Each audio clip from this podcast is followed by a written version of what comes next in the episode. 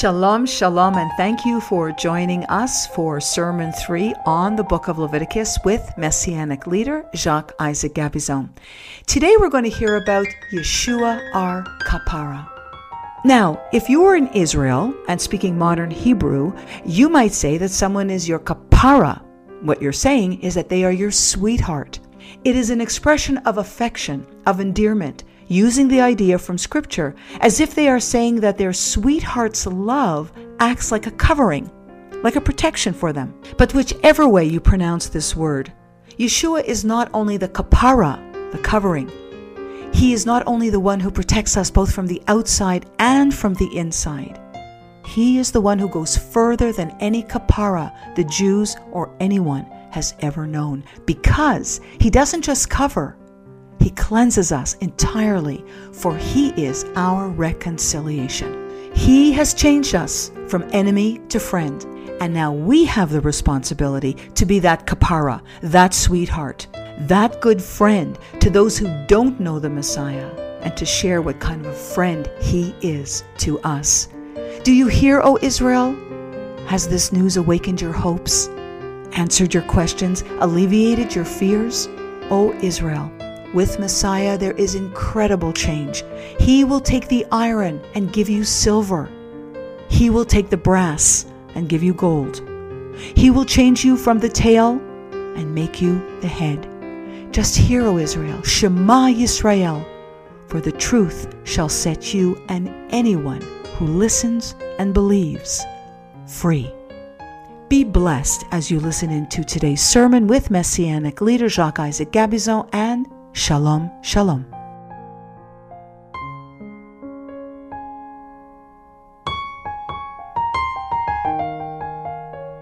Again, Shalom, and one more time, welcome to Beth Ariel congregation. It's always a blessing, and it's pleasant, really, as David said, for brethren to dwell together in unity. So it is my prayer that we will all be blessed by the presence of the Holy Spirit and by His Word. Uh, we're getting closer to the fall feasts of Israel, beginning with Yom Teruah or Rosh Hashanah or the Feast of Trumpet on the 4th of September, followed the week after by Yom Kippur and then Sukkot. So the Feast of Israel mark a time in the year where we may pause and reflect on all that the Lord has done for us in our lives and all that He has prepared for us in the future, that is the eternal future. And to mark the occasion this year, we will have a tevilah, that is a baptism on the first of the feast of Israel. If you have not been immersed, come and see me after the service. These events are always great moment of joy and of testimony to everyone. Now, don't you have the impression that there are so many things happening in our world at once? You know, forest fires in Greece, in California, in other places, so big that they decimate small cities and threaten big ones. Then we hear again of nations keeping amassing, they're amassing weapons of mass destructions, and they proudly actually declare it. They're and always coming out with new and novel ideas how to kill men. This is what it is. Instead of spending money for the poor and so on. They seem ready for the final war as we read them described in the book of Revelation. You know, this week, for instance, the Israeli defense minister said that Iran is only 10 weeks from a breakout to a nuclear weapon. Once it gets it, it probably would want to use it against Israel, as it often promises to do. You must also have heard of Ben and Jerry ice cream. This company picked on Israel and meddled into its affairs by deciding not to sell ice cream to what it calls the occupied territories in Israel. But they will, however, keep on selling their ice cream to other parts of the world where human rights violations are flagrant. What makes this case special is that this company was created by Jews, Ben Cohen and Jerry Greenfield, who are now not involved in the commercial aspect of the company, but they are actually heading its anti Israel movement. Here we see Jews against Jews. Nothing new, by the way. But this is only the tip of the ice cream cone. We're still at the beginning of a wave of anti Semitism that will slowly rise in the future as the prophets, many of them in the New and Old Testament, have predicted. However, On the other hand, we see other news, good ones, where it seems that God is always working hard to call everyone to come to Him before the end. For instance, these past days, there has been some significant archaeological findings in Israel, which not only confirm that Israel is a Jewish land, having hosted the Jewish nation's history, but more than that, these findings give support to the truth of the Bible. A few days ago, archaeologists unearthed the first Jerusalem evidence of a major earthquake relating to the Bible's book of Amos. The first verse of the book of Amos, written 2,750 years ago, mentions the earthquake, which deeply affected the people. This earthquake must have been so major that it was again mentioned by Zechariah, the prophet, some 250 years later. It was used as a historical reference point. So, as the world is moving away from biblical precepts and deeper into the end times, these findings cry out to them to come and seek salvation in this powerful book, which is true through and through. And there's another archaeological findings, and we can see a message there as well. They have found small pig bones in the city of David, dating from the time of Isaiah, who was a contemporary of Amos. What were pigs doing in Jerusalem? For this is an animal forbidden to Jews in the Mosaic law. But it is in the book of Isaiah where God complained, and two times over, that the people were eating swine's flesh and transgressing the law. And as a consequence, Jerusalem was destroyed. I guess they found the pigs, right? These two findings are among the many signs that are surfacing today, but they are positive ones, which give us strong credence to the scriptures and encourage the people to read the book of God, for in it lies His word for every single human being. Now, before we begin, to look into this great book of Leviticus, which will show us today how God is so concerned for the salvation of this world. It is our tradition again to bless the children before the Berachot Habanim. So if you have your children with you, bring them closer to you, put your hands upon them like Jesus did. And let us pray. Shema Israel Adonai Eloheinu Adonai Echad Baruch Shem Kevod Malchuto Le'olam Va'ed. Blessed be His name, whose glorious kingdom is coming and is forever and ever. Heavenly Father, we ask for your strong arms of protection to be around our children, that they may be held safely within your love, especially during these times where so many, in the medias especially, are calling good what you despise and are even encouraging the youth to partake in their ways. Protect our children Lord, and fill their hearts with your presence. Fill their days and nights with hope and joy. Fill their minds with your truth and light. All this we pray in the name of Yeshua Mashiach. Amen and amen. So let us open our Bibles to the book of Leviticus. You can also follow through the PowerPoint slides as most of the verses are going to be listed. We are in our third study of this book and we're still in the early verses of this chapter. However, these opening verses contain information which is applicable to all other sacrifices, especially those that we'll find in the first seven chapters. And the more we dig in, the more we see that Leviticus is like a hub of biblical doctrine, and especially the one pertaining to salvation, the salvation of man, something that the Lord has so much at heart. It is perhaps why in this book He is the one who speaks in every page, and so directly to each one. It's like a heart to heart conversation between a father and his child. And it is at this point in the text where we encounter a word which englobes this major and so important teaching of the Bible about salvation. Let us begin by reading verse 4, just one verse for now. This is after a person brings his offering, his animal, to the tabernacle of God. And we read, And he shall lay his hand on the head of the burnt offering, that he may be accepted for him to make atonement on his behalf.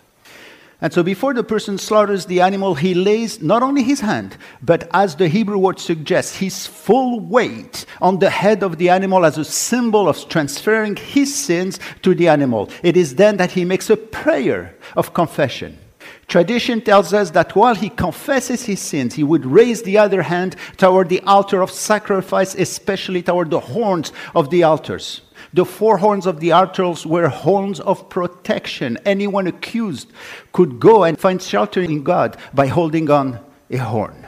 This gesture enhances the confession and the prayer for the transfer of the sin of man unto the offering. And it is now that we come to this major word for salvation. It is found in the word atonement. This is the second major word. The first one is the word offering, korban, found also in the same verse, meaning coming close. And now atonement, meaning protection, which will make the approach possible. The Hebrew word for atonement is kapar kapar, which means a covering, a protection from where we get the other words like kaporet, which is the lid over the Ark of the Covenant, or Yom Kippur, the Day of Atonement, one of the seven feasts of Israel.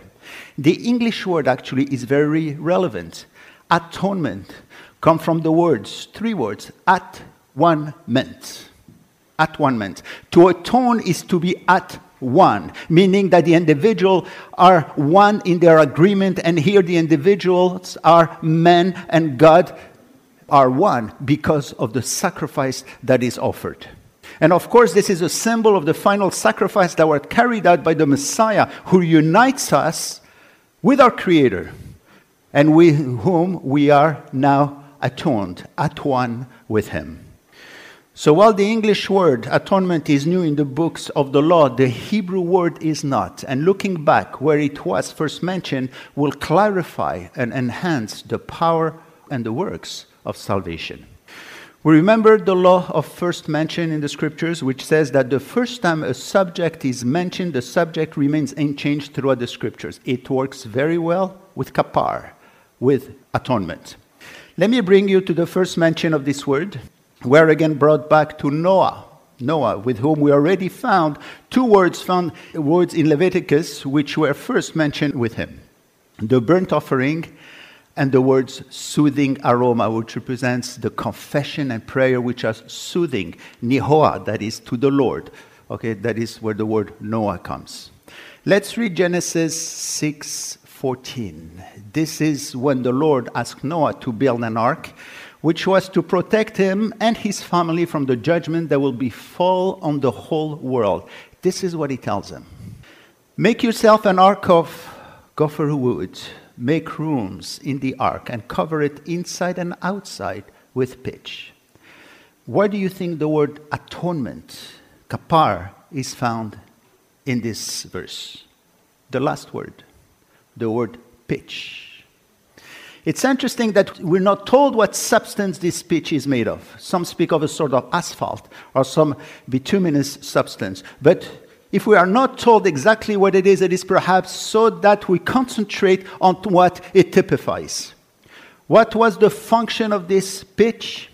It was applied to protect the ark from the judgment of the flood, like the blood of the animal was, to, was going to protect the individual from the judgment of sin. The word is the same, but it goes further. The application of the pitch is like the effect of our faith in Jesus, in Yeshua. When one believes, he is completely covered. And notice how the Lord asked Noah to apply it inside and out. Just like the effect of our salvation, we are in God completely covered inside and outside and in every facet of our lives, present and future. A believer is never the subject of these arrows that fly by night, which fall randomly. They will never fall aimlessly on the one who has entrusted his or her life to Yeshua. We have his speech inside and outside forever. Now, there's another place in Genesis where we find this word mentioned before it's used in the law as the word atonement. It is actually with Moses. Moses himself when he was a baby boy. This is when actually Pharaoh of the time, you can see this in the beginning of the book of Exodus, the Pharaoh of the time decided to kill all the Jews' male child, for he was afraid that the Jews will eventually take over the kingdom because, and listen to this, it's because they were Semite. Before this time, Egypt was invaded by a people called the Hyksos, who were Semite, and so when they saw that the Jews were multiplying, they were afraid that they would take over. This, by the way, becomes the first act of anti Semitism organized by a nation even before the Jews became themselves a nation. So there is nothing new under the sun, we know that. But it is all related actually to the coming of the Messiah. All these acts of anti Semitism then and now are attempts to stop the coming of the Messiah. So while the Egyptian killed all baby boys, as the book of Exodus tells us, tradition tells us that the parents restrained from having children. However, Jochebed, Moses' mother, fell pregnant with Moses, and they believe it was a miracle, very similar to the miracle of the virgin birth with the Messiah. But what is the connection with the pitch here? After Moses was born, knowing that he would surely be killed, Jochebed put him in a basket and put it on the water of the Nile with the hope that some Egyptian will find it and take care of the baby. But now, see how it is written. Look at Exodus chapter 2, verse 3. But when she could no longer hide him, that is Moses, she took an ark of bulrushes for him, dubbed it with asphalt and pitch but the child put the child in it and laid it in the reeds by the river's bank. Two words links this story with that of Noah. First, the word basket is the same word as the word ark, which is the Hebrew word teba. And see that this word is only mentioned in these two stories, that of Noah and Moses, enough for the reader's attention to be pulled, to be brought, to make a connection. The second word, pitch, the basket that was covered with kapar, pitch, a word which came to mean atonement. Do you see here the illustration that we have? What then is the relation between Noah and Moses? Through Noah, God saved humanity from judgment. We all descend from Noah. Through Moses, God saved humanity through Israel and through whom Yeshua came. So we have a brief history of salvation from Noah to Moses to Yeshua to you, to you. And these three instances, we have the hand of God in the protection of the individual as he applied the pitch that is the atonement. Noah and his family survived because Noah obeyed God and applied the pitch. Jochebed also acted by faith, as she is mentioned in the whole fame of the people of faith in Hebrews 11. Moses also is mentioned in Hebrews 11. By faith, actually, he left Egypt and did everything he did. See how faith is connected with atonement. And today, this speech or atonement is applied to the one who, by faith, comes to God and obeys the Lord and confesses his sin and accepts the final sacrifice, who is Yeshua. This is when the Lord will then cover us with all his love and all his care. This then is how far Leviticus brings us to appreciate all that Yeshua did and is doing for us. Now, where do we find this word in atonement in the New Testament? You know, while some Bible translations have used it for some Greek words, this word actually is nowhere to be found in the New Testament. But let me tell you why. The Hebrew word atonement, kapar, means to cover, but this covering was temporary, for the blood of the animals cannot save, but only cover. However, when Yeshua came, sin is much more than covered, it is taken away. Taken away. And they are always in the process, they are always in the process of being cleansed, those who have it, as the Spirit of God dwell in them. Let me just bring you to that verse of 1 John 1 7, which says, The blood of Yeshua, his son, cleanses us, continually does so from all sin. Cleanse. Katarizo. I love this word, sounds categoric. It means to purify, to cleanse, to purge, something that animal sacrifices could not do. And that, by the way, is the argument of the book of Hebrews. It may not always look like this in the believers, but this is how God looks at us through Yeshua, freed from defilement of sin and from fault. For this is how we will be at the end. This is great news, by the way, today. And there is one word in the New Testament, by the way, that replaces atonement. Do you know which one it is? Reconciliation. A, word taken from classical Greek and given a complete new meaning in the scriptures. See Romans 5:11, where Paul says, and not only this, but we also exalt in God through our Lord Jesus Christ, through whom we have now received the reconciliation. This, by the way, is new.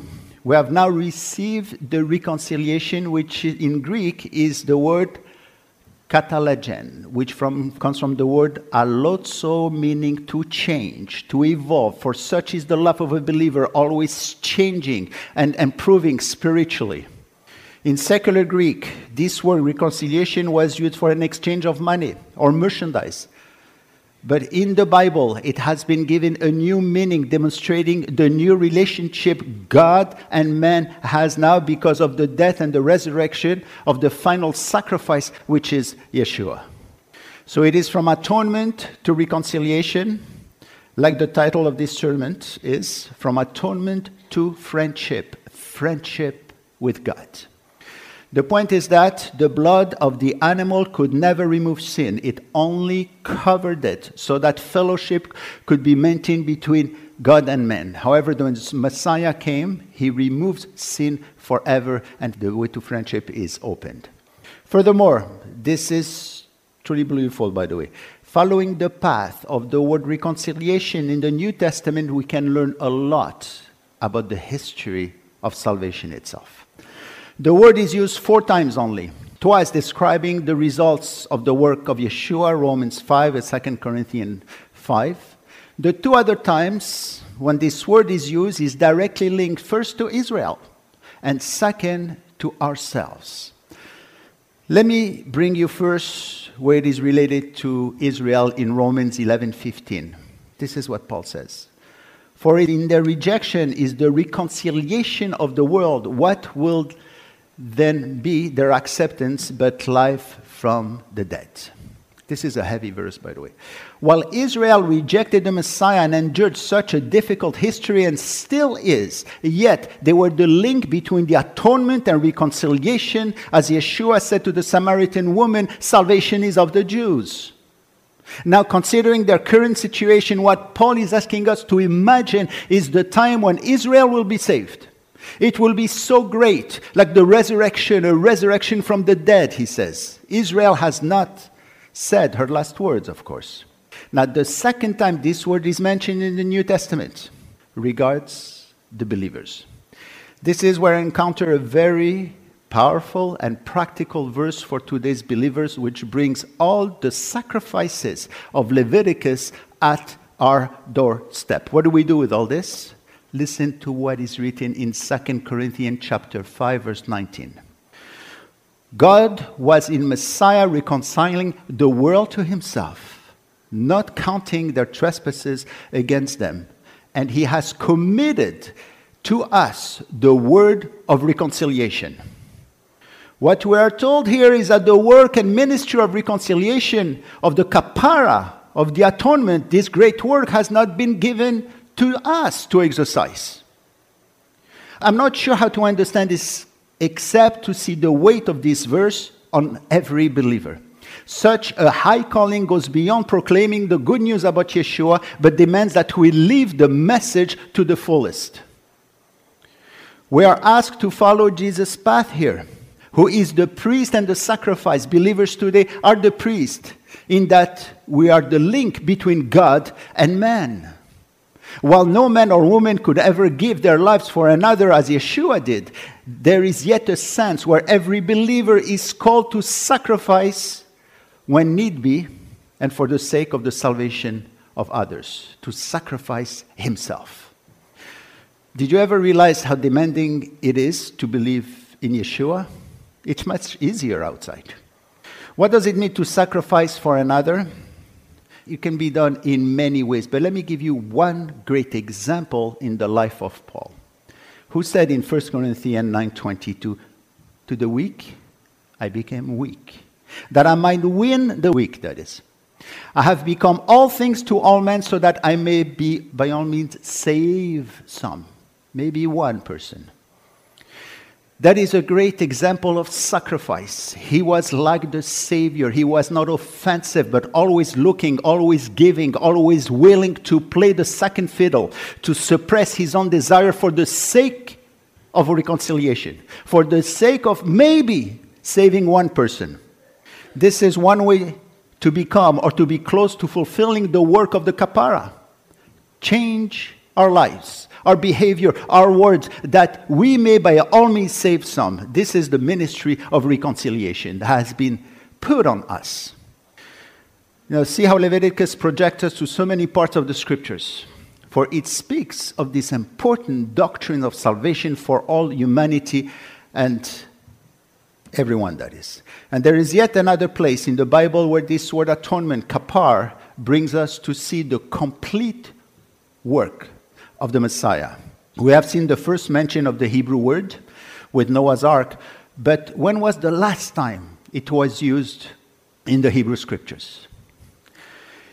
Let me bring you to this place where the symbolism is completed before actually we meet the Messiah from this place on. It is in Daniel 9:24, where he clearly speaks of the death and the salvation we have in Yeshua. At the beginning of chapter 9, we find ourselves at the end of the 70 year dispersion. 70 years after the destruction of the first temple, then Daniel thought, and rightly so, that the Jews will return to their land. And then the Messiah would come, the Messiah whom he knows because he mentions him. And believing this, Daniel began to pray and to confess Israel's sins. He does that through a most powerful prayer you can find in the book of Daniel, chapter 9, verses 4 to 19. But it was not yet the time of the return. This is when the angel Gabriel came to declare to him a new prophecy, covering his time up to the first coming of Yeshua up and then to the second coming of Yeshua. This is how he began this prophecy. As he lists all the works of the Messiah that he did and will do at the end. Shalom Ariel is a daily radio program emphasizing the Jewish perspective of Scripture. God is not through dealing with Israel, nor will he renege any of the promises he has made to her. Our teacher for this program, Jacques Isaac Gabizon, is a Messianic Jewish believer and Messianic leader at Beth Ariel Congregation right here in Montreal. If you've been encouraged by the messages, we'd love to hear from you. Give us a call at 1 685 5902 or you may write us at info at Beth Ariel, B E T H a R I E L, all one word, dot ca. You are also welcome to join us for our Saturday morning services. We are located at 6297 Monkland Boulevard, corner of Madison in NDG. The message is given in English, but we do offer simultaneous translation into French and Russian. Services begin at 11 a.m. We have Shabbat school for children of all ages, up to and including teens. You may also download audio messages from our website at bethariel.ca and enjoy other in depth teaching from Jacques Isaac.